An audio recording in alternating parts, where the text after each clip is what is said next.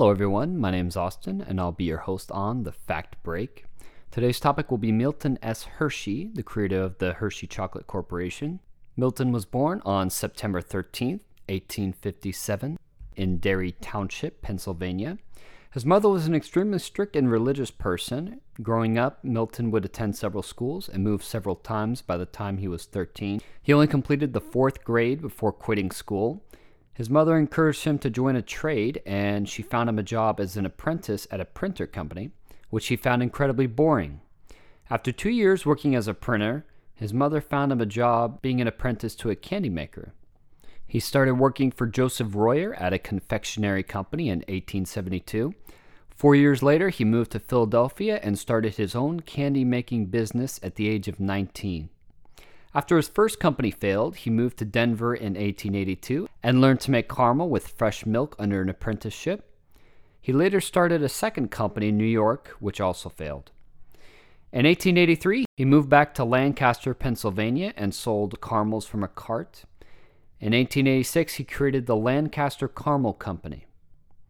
In 1893, Milton went to the World's Columbian Expedition in Chicago and witnessed the art of making chocolate. He was so fascinated with it that he bought his own chocolate making machines, and in 1894, he finally made the Hershey Chocolate Company. In 1898, he married Catherine Kitty Sweeney after having met her at a candy shop in New York while he was delivering caramel. It wasn't until 1900 that he sold his first Hershey's chocolate bar, and that same year he sold the Lancaster Caramel Company.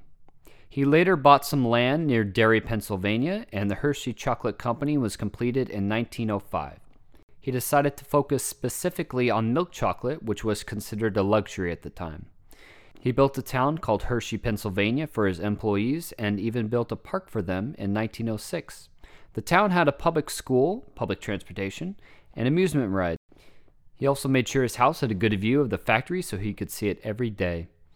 Milton invented the Hershey's Kiss in 1907, which he named himself. Milton couldn't have kids of his own and gave a lot of money to helping children in need. In 1909, he opened the Hershey Industrial School, which was originally just for boys, but now includes women as well. And it's been renamed Milton Hershey School. This is a school that still runs to this day, and his wife was often credited as having the idea for Milton Hershey School. Now, I've read comments online about people who've gone to the school, and they say they really enjoyed it. Uh, his wife passed away in 1915, and three years later, Milton gave most of his money to the Hershey Trust, which finances the Hershey School. In 1906, Milton Hershey visited Cuba and fell in love with the country. He built a new town there called Hershey Central. Much like his town in Pennsylvania, this new town also had a school, theater, and residences. This town was given to his employees who worked on the sugar mills. In order to transport the sugar, Hershey built an electric railroad from Havana to Matanzas. In the 1930s, during the Great Depression, Hershey ordered a lot of buildings to be constructed in order to keep people working, such as hotels and new offices for his company. When the construction began on one of his hotels, uh, the construction foreman told him that their steam shovels would do the work of 40 men, to which Milton replied, Get rid of them and hire 40 men.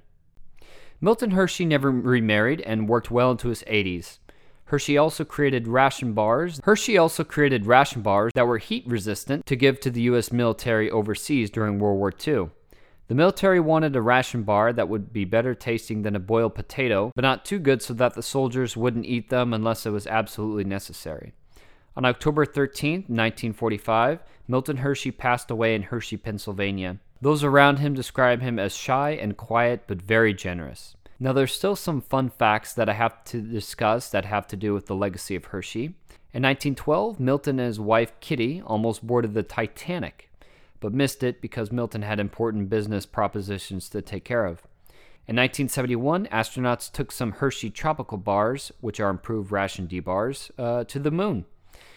As a kid, Milton heard cannons firing from the Battle of Gettysburg. Hershey made a giant chocolate kiss in 2007, which took 152 people and nine days to make. This chocolate holds the Guinness World Record for biggest piece of chocolate in the world. Mr. Goodbar was named entirely by accident. One of the executives said it was a good bar, and Milton thought he said Mr. Goodbar, and said he liked the name. Milton was a man who truly valued his employees and the people around him. He cared deeply about education and taking care of his students.